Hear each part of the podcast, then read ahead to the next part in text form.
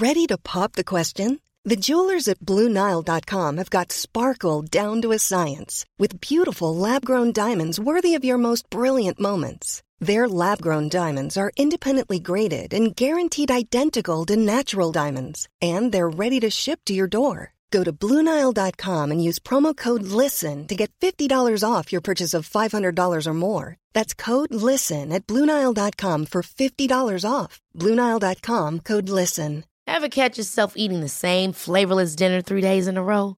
Dreaming of something better? Well, HelloFresh is your guilt free dream come true, baby. It's me, Keke Palmer. Let's wake up those taste buds with hot, juicy pecan crusted chicken or garlic butter shrimp scampi. Mm. Hello Fresh. Stop dreaming of all the delicious possibilities and dig in at HelloFresh.com. Let's get this dinner party started.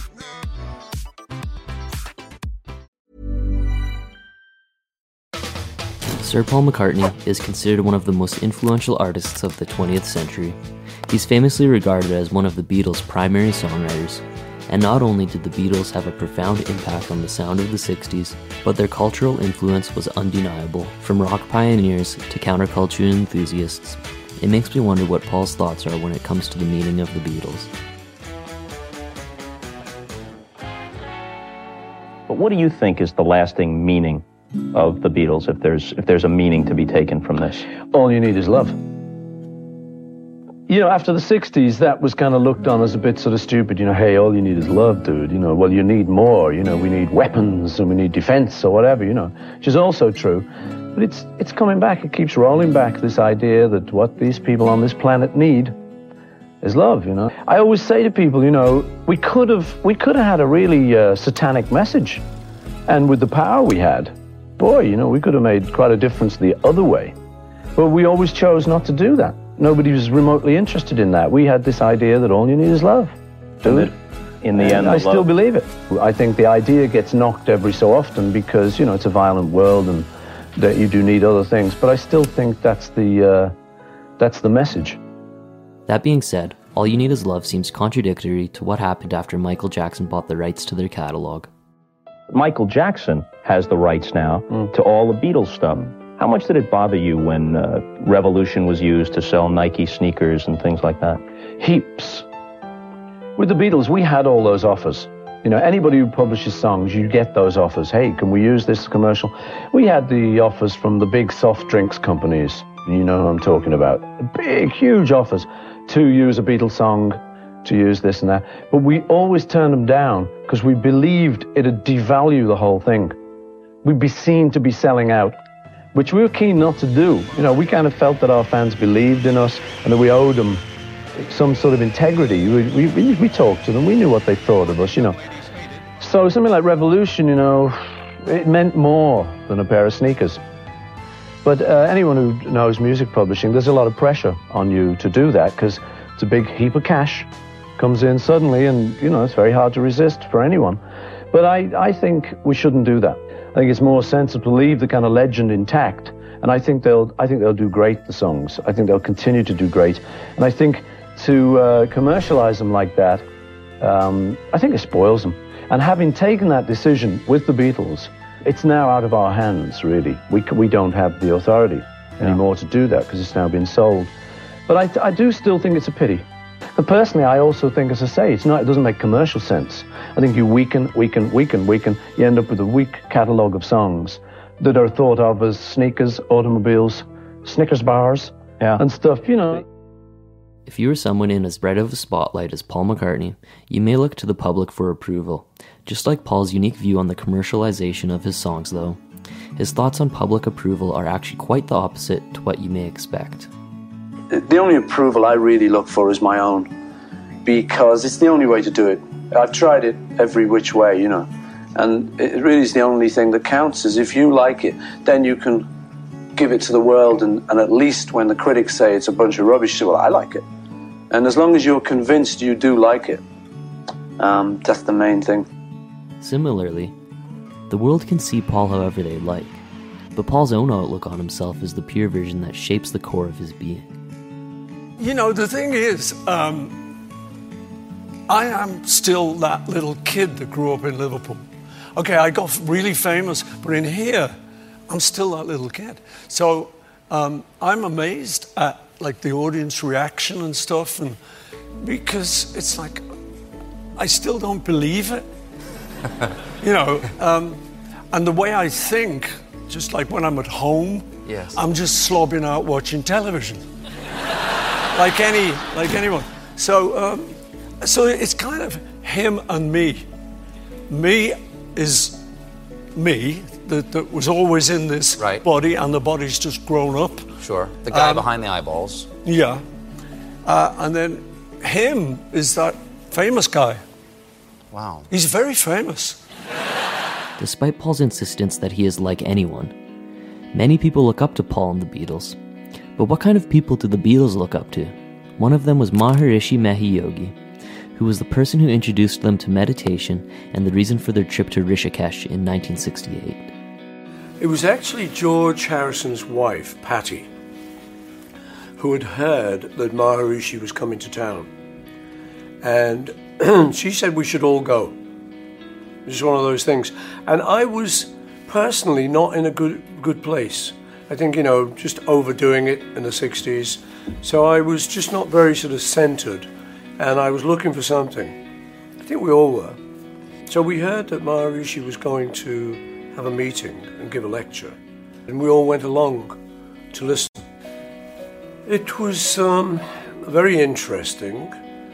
It was very calming. And it seemed like something that was worth trying.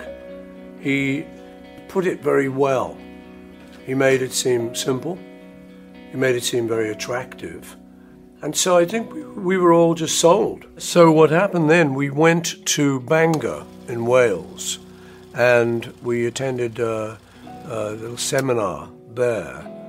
And then eventually we went out to Rishikesh with him, which Right. was more sustained.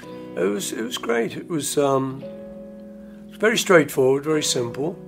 Wake up, you would then go for breakfast in the morning, a light breakfast. You just socialize a bit with the other members and uh, just get to know each other. And then you would go back for your morning meditation. You go back to your room. We had little chalets, kind of thing. Each of us had little rooms, which were very simple but adequate. And you would just sit and you would meditate. Then there was lunch, and you, and you again you'd socialize and chat and stuff, and then you'd meditate in the afternoons. Sometimes Maharishi would have a meeting every so often with you, um, and you could talk to him about your experiences, and he would help mm-hmm. guide you. Mm-hmm. And then in the evening there was a kind of question and answer session, mm-hmm. which was slightly more formal. That was in a hall and we would all just be in there, all the uh, all the students, and Maharishi would come on and talk, and then he would take questions. He would uh, just listen uh, about people's experiences, and that was kind of that was the sort of thing that happened each day. But yeah, there were some very blissful moments. I remember one in particular when I'd been meditating for a little while, and I'd got to a really good place, and I remember the feeling was that I was a feather. I felt like I actually was a feather floating over a hot air pipe. And I was just, it was a very nice feeling. And I remember that vividly. Uh-huh. And I reported that to Maharishi and he giggled, Yes, this is good. Meditation is something that comes from nothing, much like writing a song. Here, Paul explains his take on writing music. Yeah, uh, if you think, oh, I'll write a song, which, you know, if I've got some time and I'm just sitting around and I'm fed up with watching telly, I think I could do. So I get my guitar and I'm very conscious of the fact there's, there's nothing there. I've got, I haven't got any idea what I'm going to do. It's a black hole. But then I start picking away and get a little bit of an idea, go, oh, that's nice. And you follow that trail. And at the end of maybe two or three hours, um, you've suddenly got this thing, you've got this song. So now instead of a black hole, you can now go and play this thing to people. you know, present this little discovery. Look what I just done. And it's a great thing to be able to do. It's, it's kind of magical. And at 80 years old, he's still writing songs today. To most people, this may seem like an abundance of hard work, although Paul has a completely different outlook. Yeah, I, I say to people when they say you work hard, I say, well, we don't work music, we play it. And it, even though it might sound a bit glib, it is true.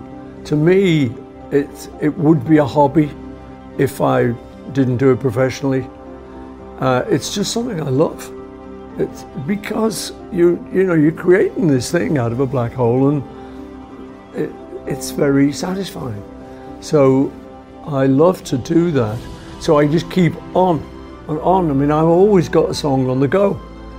I've got a few on the go at the moment, you know, um, just because I like the whole puzzle of let's try and make this song work. Is it interesting enough? Does it say it in a good enough way? Maybe I should change that line. It's an ongoing, interesting thing for me. Uh, and then when you feel you've got it right, it's a, okay, that'll do. And it's very satisfying. I can't see myself ever stopping. So, yeah, there's a lot of work or a lot of play.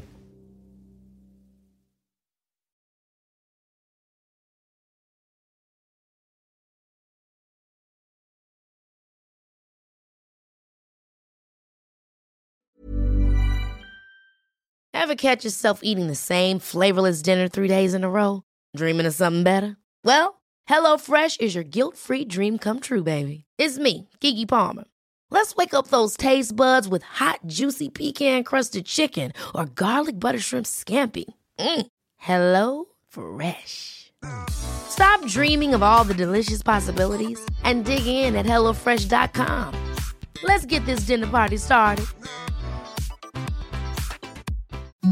Imagine the softest sheets you've ever felt. Now imagine them getting even softer over time. That's what you'll feel with Boll and Branch's organic cotton sheets. In a recent customer survey, 96% replied that Boll and Branch sheets get softer with every wash. Start getting your best night's sleep in these sheets that get softer and softer for years to come. Try their sheets with a 30-night guarantee. Plus, get 15% off your first order at bollandbranch.com. Code BUTTERY. Exclusions apply. See site for details.